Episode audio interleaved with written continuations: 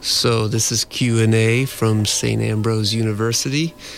Um, we're trying some new style with these uh, podcasts. Try to loosen them up, make them a bit more conversational in tone. And um, this is the first one to do that. Matthew Hoffman visited uh, campus last year. He's a Chicago-based artist and designer. Um, he's also the custodian of You Are Beautiful, which just recently opened a bricks and mortar store in Chicago. Let's see if I can find the address. Yeah, 3368 North Elston Street, Chicago, Illinois. We spoke with um, Matthew about his exhibition in the Catich Gallery and delved deep into how he went from being a professional graphic designer to an artist and designer working on his own. Really fascinating conversation. We were lucky to have him here. Okay, here we go.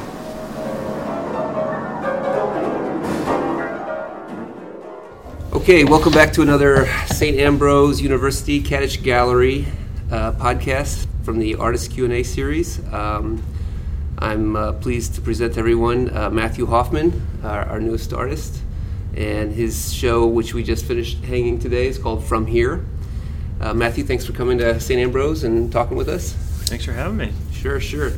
Um, as we do in all these podcasts, uh, this is um, recorded in front of a group of people, uh, typically students, and um, it's an open conversation, and anyone can ask a question anytime. Um, so let's get started by saying, um, uh, well, I thought what we were just talking about would be a good place to start. Um, you have kind of two different worlds now uh, as an artist and a, as a professional. Uh, the Hey It's Matthew and the You Are Beautiful. You want to talk about what You Are Beautiful is and how it's separate from Hey It's Matthew? Sure. Um, so yeah, you'll see on everybody's chair there's a, a You're Beautiful sticker. And uh, basically, that was a project that was started in 2002. I started with 100 stickers, and uh, it was sort of a response to moving to Chicago. I'd lived in only small towns before that, and so sort of being in a big city and there's all this noise and visual noise, and I just kind of wanted to make a quiet message um, to add to the conversation to say there's nothing that you need to do or be, just be yourself and that's good enough because that's the kind of the message that I felt like I needed to be feeling at that time. Um, and it became this sort of community project where uh, you know we started trading stickers with people from around the world. Uh, it was definitely sort of a hobby thing. Um, you could send a self-addressed stamped envelope and get five free stickers, and all of a sudden mail started coming in, and um, that you know. How was this? Is all through the internet? Yeah. Okay. Yeah, I made just a single HTML web page, mm. um, but it was like the day when like Fotolog and Flickr were big, and mm. So sort of fast forwarding to today, uh, we just printed our three millionth sticker in a hundred different languages, and has traveled to I think probably definitely every continent. We even got Antarctica, which was really exciting, um, but most major cities and um, pretty much everywhere. Um, and it's been this really cool thing where it's shared from one person to the next. So, so you're saying that you you created the sticker "You Are Beautiful" and put it out there, mm-hmm. and people Google searched "You Are Beautiful" and found your page. Yeah, or kind of virally, or yeah, um, yeah. They either found it through that, or you know, this was when street art was really big, so there were a lot of street art blogs, and so you know, you would we'd be going out and doing big installations. So there were the stickers, and then there were also big pieces mm-hmm. like this size that we would just go and like put up without permission. Mm-hmm. I guess you could say. And at the time that this was happening, you had a full time job. Yep. So, yeah, my story is that I went to school for graphic design. Um, at Ball State in Indiana, and then I moved to Chicago in 2002. Um, it took me about I think like six months to find a job, but I really wanted to get to Chicago, and so I was just looking in the paper every day. That's when you used to look in the paper.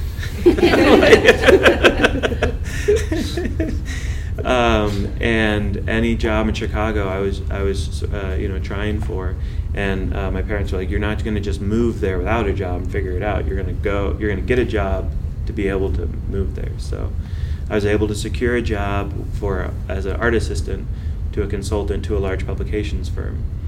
And I ended up staying there for 11 years, um, which is kind of unheard of in today's sort of world where m- most people are kind of in and out in two or three years. Well, let me let me stop you right there. So you were living at home after college and Mhm. applying for jobs in Yep. Chicago, which is a distance away. Yep. How did you handle the distance applications? So yeah, I would, we, and I didn't even have a computer at that point. I mean, computers were a little less, you know, prolific Right. than they are now. Sure. So I would go to the library computer lab, Mhm. log in, and send emails with my resume and stuff. Did you pretend to already be living in Nope. Chicago, No, or I you said that you would need to travel to get there? Or Uh, I know that's kind of an was issue sometimes. yeah. yeah, that's true. That's true.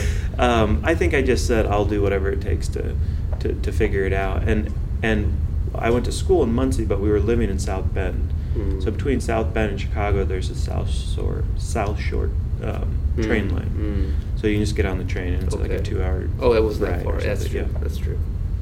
Um, so, but it definitely it was a big deal to accept an interview and then you know go all the way there. And I went five or six times for different Hmm. sort of speculative things. Hmm. Um, but I was I was determined um, to get there. Hmm. So, okay, so then once you were there, you had the job, and then you started doing these other projects at night. Yeah, so I was doing all this nights and weekends. So the stickers happened right about the same time I got to Chicago, Hmm. and um, yeah, I did it all nights and weekends until um, this Thanksgiving will be four years. The company that I was at, they um, were are were and are great people, but there were about 650 people at the heyday, and they're about to 30 people right now. Oh my gosh! Um, Wow. So Because I- it was print. It was print media. print and publications Yeah. and just um, yeah. Hmm. Uh, so I was a part of one of those large layoffs, and um, since I had all this stuff kind of going on nights and weekends, it wasn't making tons of money yet. It was more just in like getting getting the word out there, getting the messages out there, getting my name out there. And so as soon as that happened, I'm like, I'm gonna just try this. Um, and yeah, I just kind of went for it. And um, yeah, like I said, this this will be four years this Thanksgiving, and then um, it wasn't until so the first couple months I just like called people, tried to set up lunches. I didn't even know what I was doing or what was going on, but I just again like just always reaching out and always putting stuff out there. So I was always like putting myself out there, putting my work out there, pushing, pushing, pushing, and um, you know then just to see what came back, and it was always sort of unexpected what came back. And by kind of always doing that, um, we're now like we have I have two full time employees plus a few interns, and we literally can't get stuff out the door in time a lot of times because we're just so bombarded with work, um, which is a, like a fun and exciting place to be. Yeah.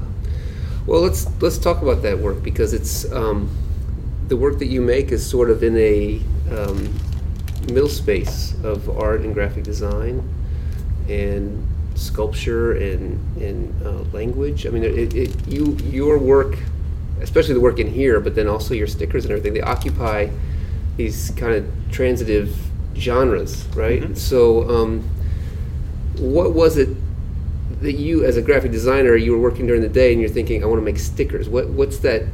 What's that environment that led to that kind of production? Hmm. Yeah.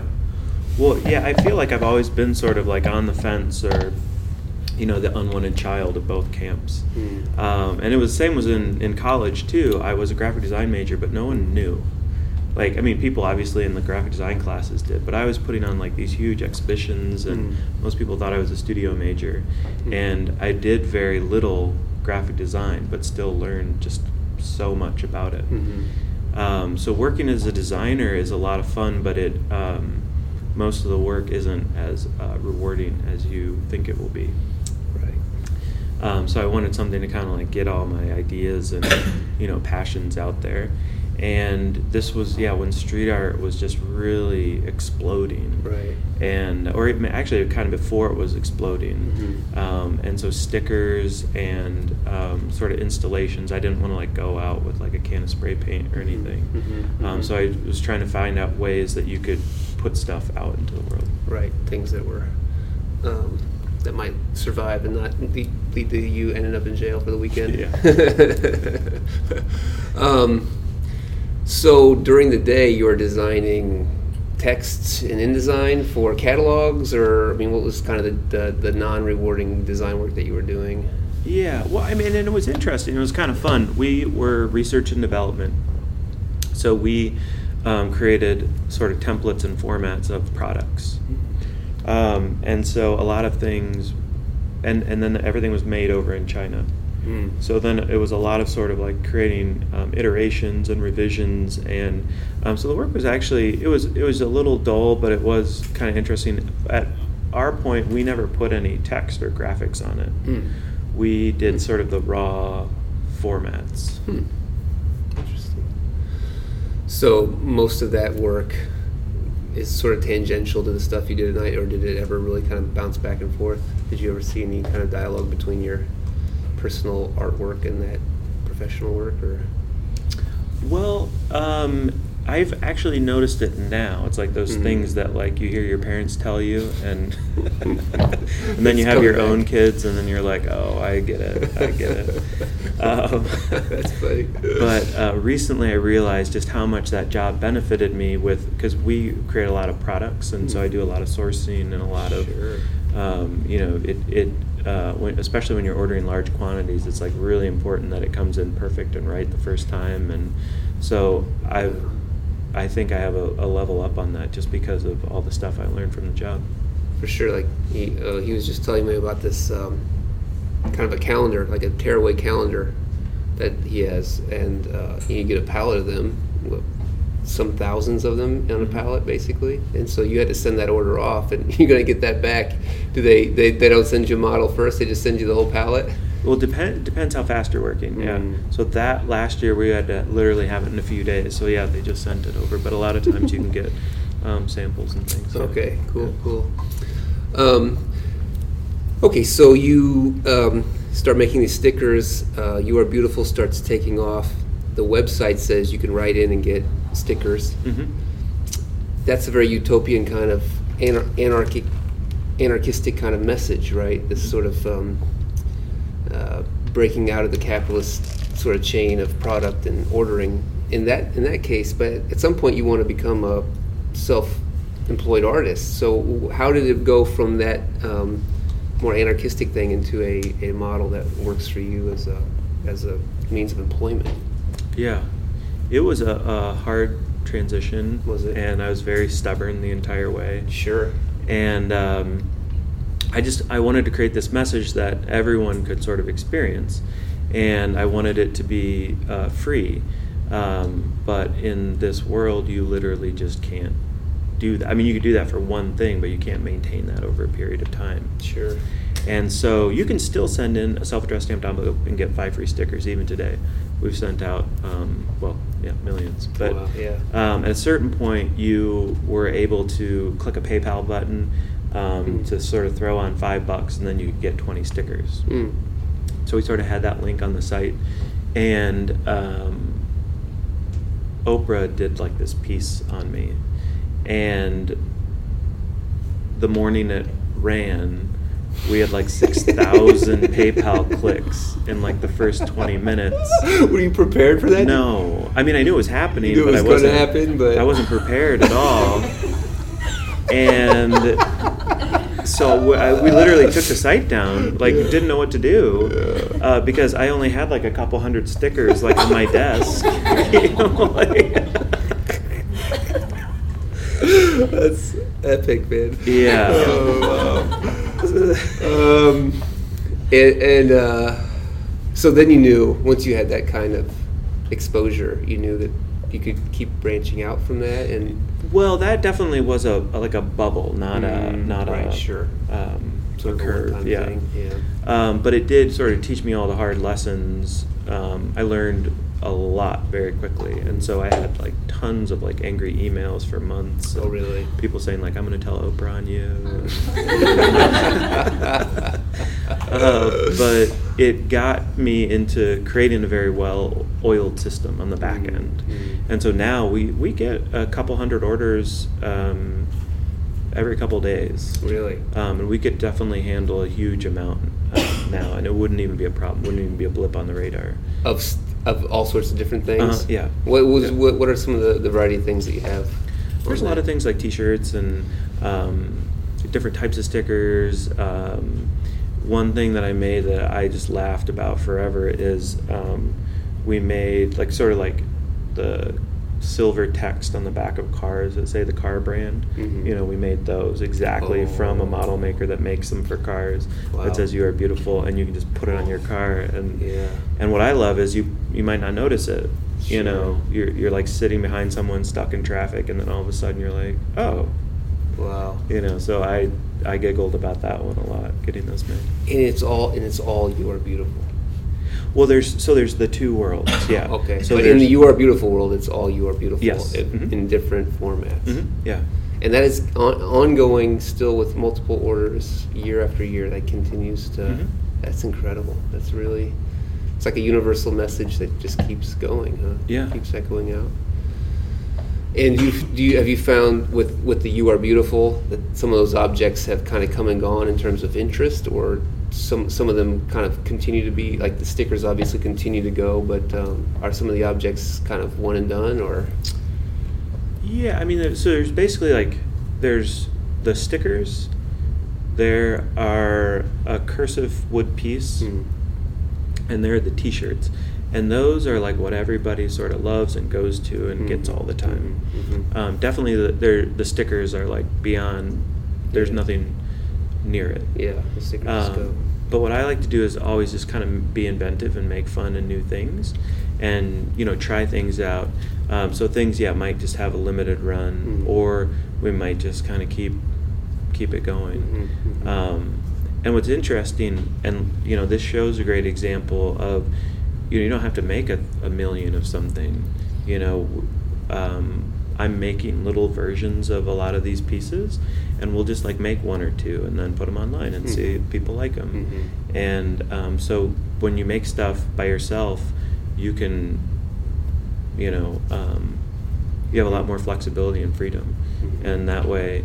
Um, you don't have to have some huge investment, and then if it does do really well, that's a good problem to figure Mhm, out. mhm. Right, right. Um, okay, so you are beautiful continues to, continues to grow and evolve, and then you also start doing the other the other side Hey It's Matthew, which is Mhm. where you put everything else that you want to do. Basically, Mhm. is that right? Mhm. And what what all is in Hey It's Matthew? Everything else. And it's stuff like this. It's um, uh, other um, other phrases, but also other kinds of objects. Do you get out, outside of text, or is it all basically text based? It is mostly text based. There's some shape elements and things, Mhm. you know. Um, but yeah, mostly text based, like on the show poster, like that giant "Go for it" that I'm sitting on. Mhm. Um, just ways to kind of like come up with different phrases or find different ways to like play around. Mm-hmm. Mm-hmm. It's sort of like the experimental Yeah. side. And that's all. That's led to a different kind of work for you in general, in terms of it's not necessarily the mass manufacturing and dispersal through the internet. It's more like art installations, or Yep. Okay. Yeah, and it keeps me like more engaged Mhm. with it because that, that's like my playground. Yeah. But now you had those installations have been a lot of times have been in the professional realm. I mean, you mentioned like Facebook. You had a piece for Facebook. Is that that's been is when one sort of fed the other? Like your your exposure from uh, you are beautiful led to somebody like Facebook contacting you and say, "Hey, can you do something like this for me or for us at our space?" Or how how did that come about exactly? Yeah, I think like so a lot of the work is public, so it's out out there and on fences or buildings or whatever, Mhm. and um, so then people see it and yeah, do a little bit of research, and so yeah, like Facebook, like. Cards Against Humanity, like a lot of these different companies have reached out for sort of big installations, and they just say like, do whatever you want, like make it keep, you know, Mhm. like whatever we love it and so Hmm. those are really fun because you can just you know and they love it when you push the boundaries and you know Mhm. go nuts um, so those are really fun um, and rewarding and actually keep sort of like the business going well I see. um, but my love is to have stuff outside for everyone to come in contact with Right, right. And that, yeah, okay, so back to that earlier question about how you balance that desire for a, a utopian message with the need to, to make money and support yourself. Um, you, you kind of have to do the one for the other. And in, in every case, the message that you're sending is, is sort of affirmative and positive and constructive in general. Mhm. But then the audience that receives it may be someone that pays money or maybe someone that just stumbles across it and you're and you're balancing those two poles Yeah, yeah. It, there's a, a balancing act, but I feel like it's also just all works together. You know, if Coke came to me and said, "Make a sign that says drink Coke," I'd be like, "Well, no." mm-hmm. Um, You know, it's like it's still art. It's still what I want to be doing. right right It's just in a different place. sure it's got to be within this uh, message um, and and let's talk about that message. How did that how did that come about? Was that something that was already there in grad school? Is that something that you kind of came across uh, at a point in your life where some of these phrases or you were beautiful had meaning to you personally and then you just sort of reflected that out in the world? Or how, how did you develop this um, affirmation um, type of work Um, so it happened right when I moved to Chicago after I'd been there for a little bit. Uh-huh. Uh, I didn't know anyone, didn't have any friends or family there. Mhm. So it was super fun to you know explore the city and and and you know get lost in it, but it was also really kind of overwhelming um, with all the different things going on, and it's Mhm. easy to feel sort of lost and alone. Sure. And so I was trying to come up with ways to just interact with people or the community. Mhm. Um, in, in, in just different ways. And so I was trying to so, sort of sort that out. And I, when I came across that phrase, I felt like it was the, it was universally true. Mhm. And um, also, it's a, it's almost unfortunate that it's so unexpected, but because it's so unexpected, I think it's had such power. Mm. You're saying it, it shouldn't it shouldn't be striking people this way. Yeah, it shouldn't be so unexpected to to do nice things for each other. But yeah, I mean, you know, it's just not it's not the way we're programmed, right? Yeah. I mean, maybe you know, not injecting politics into the issue, but in this world that's very kind of um, combative, it's a it's a it's, it's a nice thing to think about, you know, Yeah. for sure. Um, and so, you are beautiful was the first one, and then how do you what's the thought process that goes into finding these things? Uh, do you stumble across them in life? Do you hear them? Do they come to you Hmm. in your in they bubble up from your subconscious? Do you, you hear someone else say something? I mean um, or, or all the above? Yeah, I think like all all of the above. Like just so I used to keep like a sketchbook or post-it notes and napkins and just jot all sorts of things down. And some of those things are positive or negative or just odd. And then I would sort of go through those scraps of paper. And now I just keep a list on my phone and just Mhm. jot things in. And um, I actually use a a, a ta- like um, it's a a way like people that can work. It's, a, it's task bars, Mm. and so I just make them all different tasks. I know it's not how you're supposed to use the program, but, and then I can go through and I can star the ones that I like. Mm. And um, so if a couple months later, when I'm looking through them, if they still sort of ring out um, and mean something to me, then I'll start working with them. Um, and then the things that are just a little strange or odd, or I don't even remember what it wa- was, um, I'll just throw away. right sometimes they seem like they're all the rage and then a couple weeks later Yeah. what, what was i even thinking Exactly. about there um, and in terms of length or grammar it, it's all different types of uh, phrases Yeah, um, and I recently have been doing sort of like kind of like this big paragraph here, and um, I in January went out to Boston and uh, did a piece that was 350 feet long, Mhm.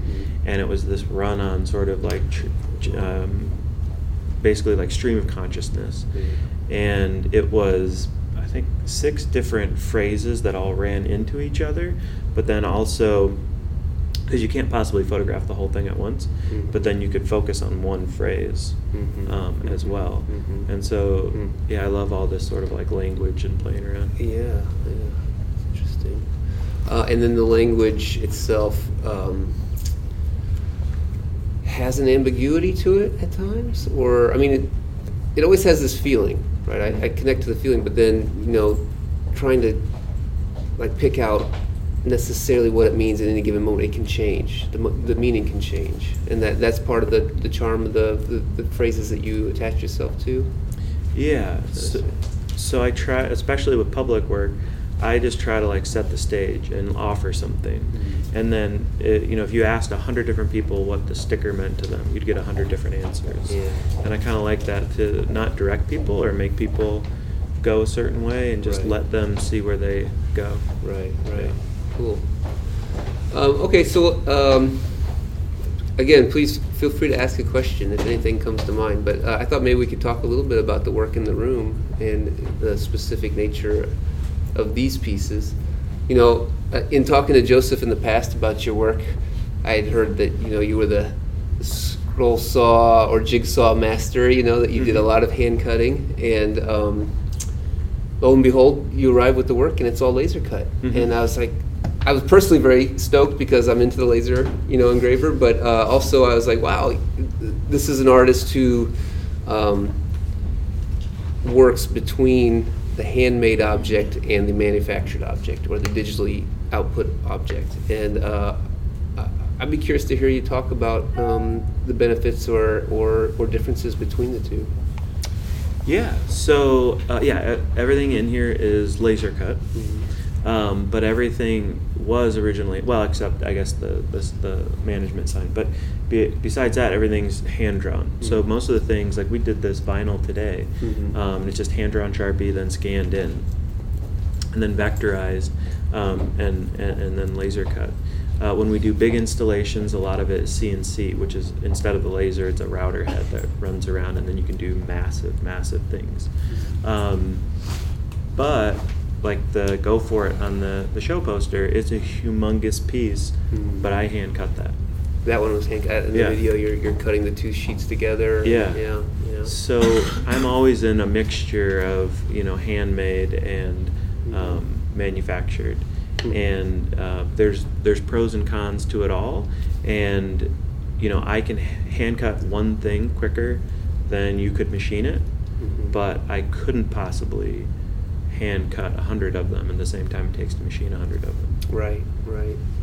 And and have you evolved on that as that as you know the Oprah experience being a lesson there? Have you evolved on on on? Were you more of a purist in the beginning, or have you always sort of been okay with that? I've always been interested in sort of the different working methods. Uh-huh. Um, I think that I've always just worked with what I had. Yeah. So I was able to buy a scroll saw Right. Um, for a few hundred dollars, and you know that's what I was able to Right. you know uh, afford. And um, so as I've been able to get access to other machines, and then the other thing too is now all of this stuff is a team environment. Sure. Um, so I have to figure out how to make things where a group of people can make them together. Yeah.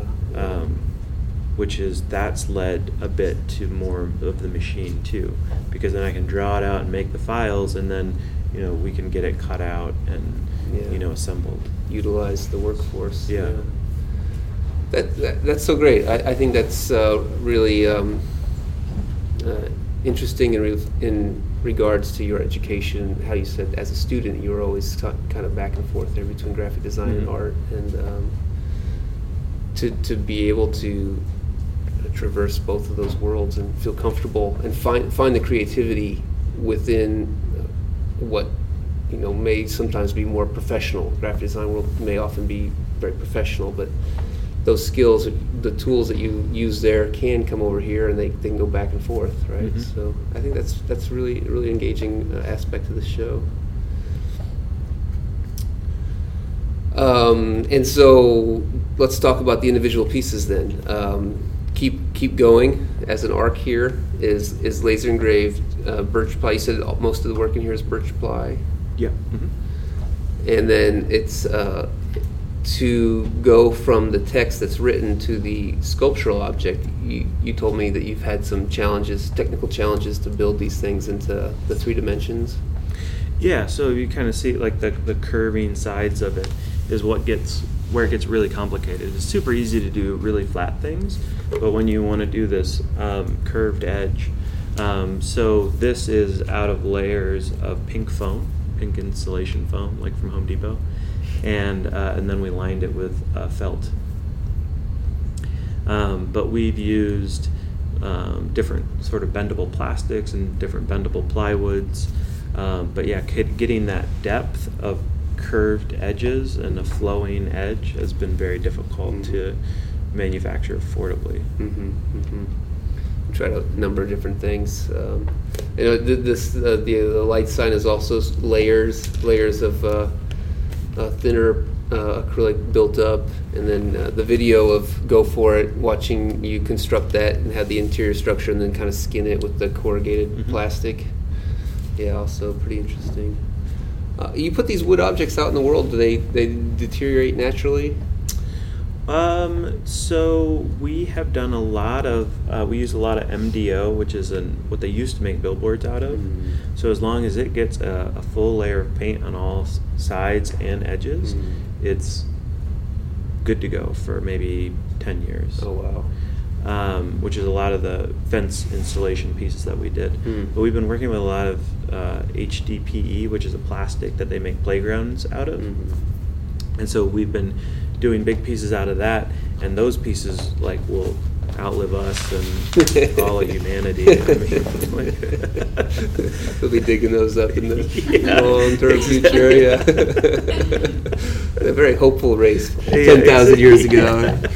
ago, based on what the evidence we have.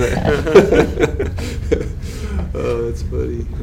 Um, what So kind? Oh, go ahead. So you made this light up everything sign the same way you made that? Like, Yeah, just- pretty much, yeah. And there's just like, like the way I the way I assume is if there was like mul- like how's it light up?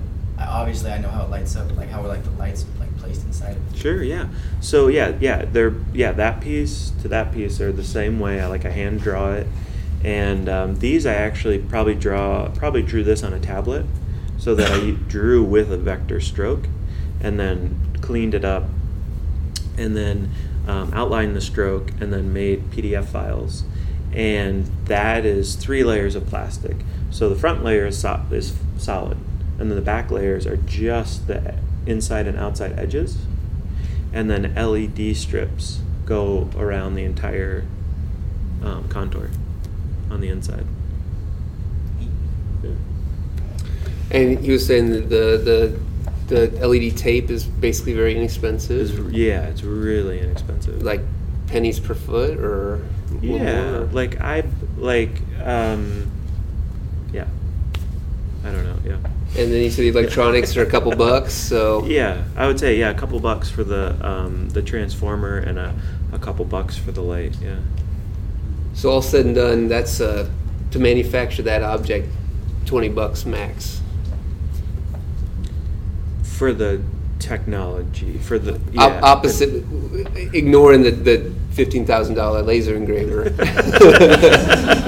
this thing here costs about 15, 20 bucks, Yeah. So the and labor. Well, the, oh, I'm only thinking materials. materials, To, sure. to start is the plexi is really it's acrylic and it's really uh, pretty expensive. Oh, that's thick acrylic, So yeah. it comes out of a sheet that's two by four, and that sheet alone is sixty five dollars. That's true. That's pretty thick. Um, so, but yeah, I would say under seventy five dollars Yeah, in materials. yeah. But then yeah, you've got all the labor that's. Mhm. Yeah. and the overhead of the machinery and everything. Yeah, yeah. But it looks awesome. It does. It awesome. If that was the only thing you ever made, that would cost about seventeen thousand with that laser engraver. but, but otherwise, yeah. yeah. Um, what, what's you got? You've had so much public feedback, so much public interaction with your work. What's some of your favorite responses to the work that you've uh, that you've made? like some of your favorite aspects of the dialogue, and maybe uh, the opposite of that. What's been stuff that's bothered you or negative feedback? Hmm. Well, the the the You're Beautiful project has become like almost like a meme in and of itself, and Mhm. I hope it doesn't become so much of a meme that it becomes you don't get anything out of it. Mhm. But like hun- hundreds or thousands of different works have been made around the world that are either that exact phrase, um, linking back to the the project, or they're kind of riffs. Um, and like right now in Chicago, there I don't know who the person is, but it's a, a street art kid, and they're putting up. Um, it's a big gray "You Are Beautiful" poster, and then it's a, a the same sticker outline, and it has a picture of Donald Trump in it, and then it says "He is pitiful."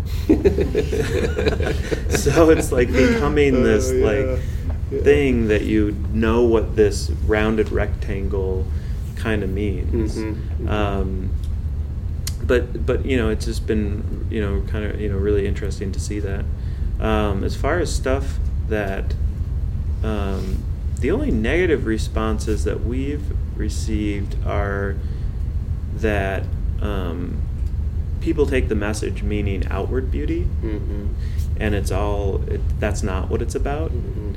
And um, some people have said that it, it it actually makes them feel more insecure. Mm. And so we've kind of like dealt with those, and we always write back, Mhm. um, whether it's an, a physical letter or an email. Mhm. Um, but those are the only negative responses that I think Hmm. we've ever gotten. Yeah, it's almost more of a, a mirror to the culture that that that statement would um, necessarily instigate, you know, anxiety, right? Mm. That we're already so image conscious that to hear that phrase and automatically assume that you're talking about the visual, you know. Yeah. Interesting. And so people write you letters. People write you Mhm. letters and say, "Hey, this is we're in Antarctica. We love it." that kind of thing, or Yeah. and some are, you know, it's, some are just like, yeah, just wanted to let you know, we loved it, and and some are these like hand, long handwritten letters that are like the the sticker came at this moment and it like literally like changed or saved their life, which Hmm. is kind of something I never uh, expected that sort of seriousness of. Yeah, yeah, wow. Very cool. I mean, that's running through pretty much what I had for the conversation. What, anyone else have any questions for Matthew and his uh, process or meaning or either or? I just have a quick question. Like the maybe it's more of a comment, but the phrases and both the materials are things that like seem very common, but yet they're not. Like they're also specific. Like you know, you could. I hear people say "you are beautiful" all the time, but it's like there's something about putting it on a sticker.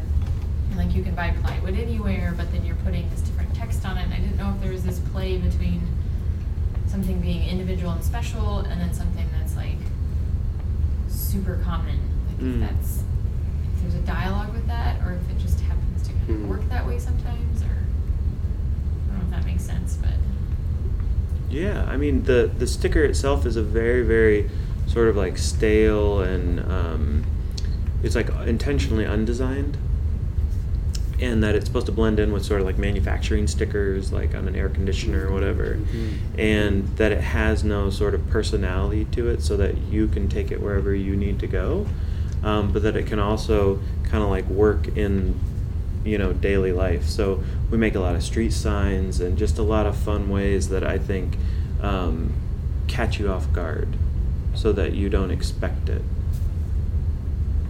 is that yeah, no, I just I just Yeah. was noticing that like some of the materials like were just they seemed everyday materials, but Yeah. then they became something different and yeah i like working with like things that i can get a hold of and um, yeah i you know i have like a, a woodworking or a builder's background and i would say i early on early early as a kid i was it wasn't until like almost college that I got into art. I was always a tinkerer and a maker, and so I was like taking apart radios and getting shocked by TVs and um, like just making things. Like we didn't have a lot of money, so um, you know I couldn't get those cool like Matchbox, you know, ramp truck make it, things, yeah. and so I would make them out of like you know, board and anything that I could get a hold of. So I think I still, yeah, do enjoy, um, you know, using using those types of material, but then also fancying it up from time to time. Like this is a walnut,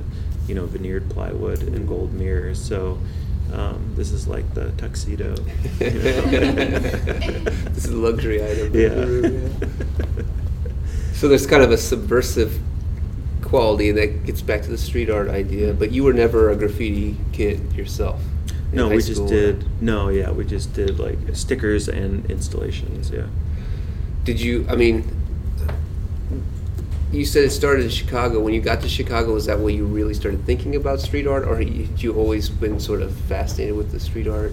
uh, No, I that? yeah, I think it. I really got exposed to it then. At, at that point. and uh, there was a blog called the Wooster Collective at that time, and so I would follow that, and I got invited out there to New York to do an installation in this building where everybody was doing work. I mean, like there was everybody, like WK, Shepard Fairey, like every single person that did street art in that moment.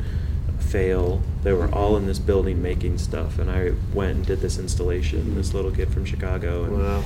uh, was just like, oh my god, yeah. So cool, cool. yeah, and there's this like excitement and um, I don't know. It's just it's so I get it like an adrenaline rush even when we're now we now have permission. Like people are asking us to do these Mhm. pieces outside, but I still get the same adrenaline rush. I pretend like we're not supposed to be there. Right, Yeah. right, right. And uh, you enjoy interacting with people as you're putting those things up, or has it been? Has you had weird, weird issues, or Yeah, I don't enjoy it. No. Oh, okay. Yeah. Yeah. You'd rather get it done and get out- get I kind of like yeah, get it yeah, get get it done, get it out, and then we'll have like one dedicated like spokesperson or something. Uh-huh. Yeah, because it gets it's a lot of confusion Uh. and um, yeah. you take a lot of flack. um, yeah, I don't know. It's just it's you you it's an approach like if you're out in the public doing something, people come up and they're just like, "What are you doing?" Mhm. Like there's this like this yeah. demand of like I don't. It's a very Hmm. strange dynamic, and we normally like work it through, and in the end, it's a great e- positive Right, experience. right. But there's just this. If you're out in the world doing something, people feel like they can um, approach you and de- they demand to know what's going on. Wow, that's Yeah. that's interesting. Yeah. Um, you mentioned uh, uh, an, an entity that I, I wasn't familiar with earlier. When I mentioned Facebook, you said, "Ha- what was it? Hands Across Oh, America? What was that? Cards Against Humanity? Cards Against Humanity. Talk about that. What is that? Are you guys familiar with the game? It's a um, they call it a, a party game for horrible people. okay. and uh, it is a it's a card game so it's a, an awesome way for friends to get together um, and, and and play this sort of interactive game you're given a prompt and then you have to sort of pick the probably the most despicable thing you know that that can go with it and um, it's it's a, a, a 17 plus mature game Yeah. um, and uh, I think last year they did this artist series um, supplement pack, and so I Hmm. was invited to do it, and so I designed a card, and it was the first thing I couldn't show my son. Uh, but despite all that, is it still affirmative?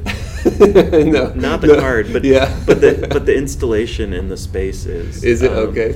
And uh, and that was started by um, just you know young kids in Chicago on Mm. Kickstarter. Um, completely, I think they say it's completely unexpected that Mm. um, it's kind of blown up into a you know massive massive thing. Mhm. Um, but the piece there says. Um, it says um, import nice to be important to be nice hmm and then there are two sets of leds one warm and one cool and so depending on what's going on you can move the lights in and out and it, and it shares the word important Mm. so nice to be important and then important to be nice hmm hmm Cool. Um, and do you have any? Um, do you have any young upstart competitors that have kind of branched into this field? They've seen what you've done in Chicago, and have they been? Has anyone else been kind of treading into this space? hmm i don't know i mean i see things more as you know collaboration and Sure. um, you know so i wouldn't um, if i saw something like that yeah, i wouldn't take it as um, competition. Sure. But more just like I mean I think there's, you know that's what I've always felt about like if. Um, you know, like graffiti tagging, like art, like why on earth would you ever do that? There's so many blank walls. Yeah. You know, it's like um, same thing. It's like if people are making art, like great. You Yeah, know, like let's yeah. all do it together. Yeah, for sure. Cool. Okay, uh, if there are no further questions, we'll uh, we'll call it there. Uh, thanks again, uh, Matthew Hoffman. Um, they're our current artist in the gallery, and uh, the show will be up until October 25th. So uh, tell all your friends. Thank you. Thanks.